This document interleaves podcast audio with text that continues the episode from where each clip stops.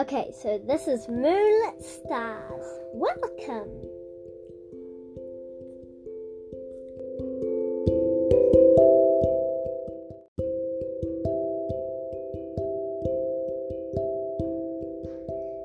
Okay, so this is our first episode of Moonlit Stars. The background noise might be a bit uh oh, because we have a dog. Okay, so today's book is going to be Little Kiwi Flies to the Rescue by Bob Darch. By Bob Darroch. Little Kiwi flies to the rescue. The night started well. Little Kiwi and his sister were scratching for worms and found a giant one.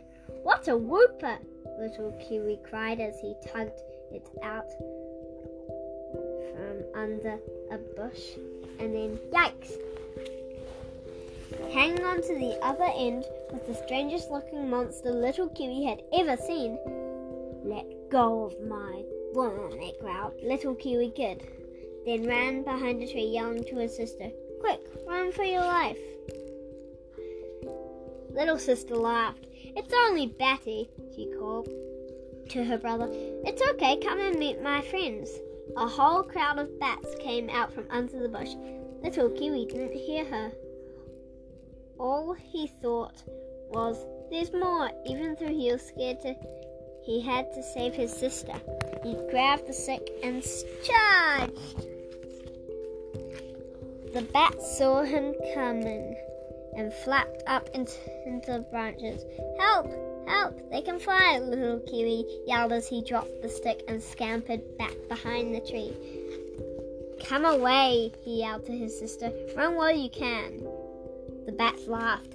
He's a bit of a scaredy cat, isn't he? Well, you gave him a fright, said little sister. I'd better go and show him if he thinks all right. We'd better go too, said the bats. See you later. Batty turned to little Kiwi. We'll share a worm another day, he laughed. Little be felt embarrassed, especially when they called out, Don't forget your stick, as they flew off giggling. A few nights later, Little Kiwi and his sister were nearly caught in some rain. Let's go in there, little sister suggested, running to, into a hollow log. Little Kiwi wasn't too keen. He'd have to paddle through a stream to get there, and he didn't like water, and it was dark in there. But his sister wasn't scared, so he followed her a little way. Inside a little way, they settled down to wait for the rain to stop. Suddenly, a deep voice growled, Who's in my log? Who's there? Cute little Kiwi salmon. Me! rumbled the deep voice. Little Kiwi looked up, right into a pair of eyes beaming out of the dark. Yanks! he bellowed. There, there were suddenly dozens of eyes peering at him. Yikes! Yikes! Yikes! he bellowed some more and scrambled away as fast as he could. Little sister laughed. It's Batty again.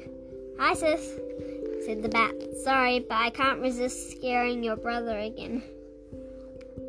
He's not scared, little sister assured them.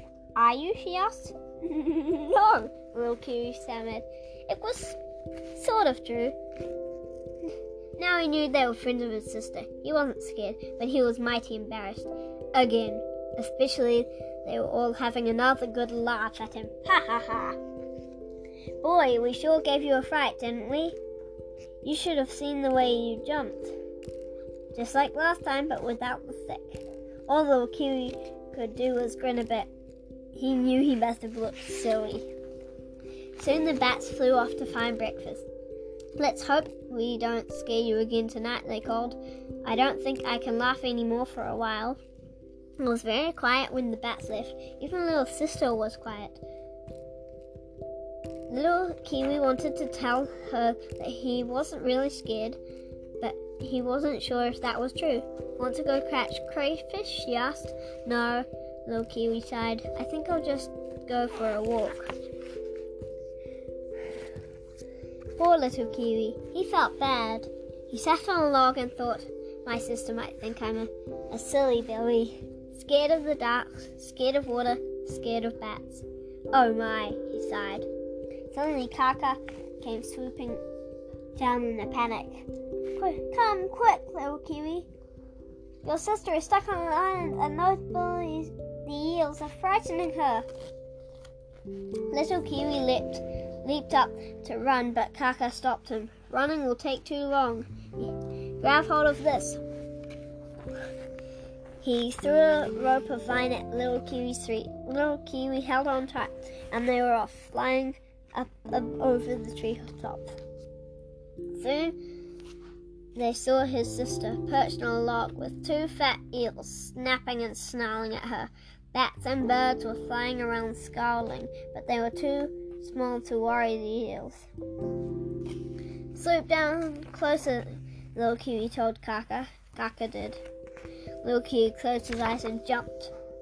He landed on the eels, one foot on each head, bounced up and over the island, collecting his sister on the way, and skied like a water skier on to, to the shore. There was a great chorus of cheering. Little Kiwi opened his eyes. His sister was safe. He was on dry land. All was well. Bats and birds were whooping and howling and talking little laughs. See him fly in. Like Super Kiwi, frightened the eels. Clean away, clean away. He must have been doing 100 kilometers an hour. Little Kiwi felt chuffed. He saved his sister. And maybe, he thought, she won't think I'm a silly Billy after all. He was right. What a hero, he heard Batty say. Little Kiwi's sister nestled up against his chest and told them all proudly, Yes, and he's my brother. Okay, that was the end of Little Kiwi Flies to the Rescue.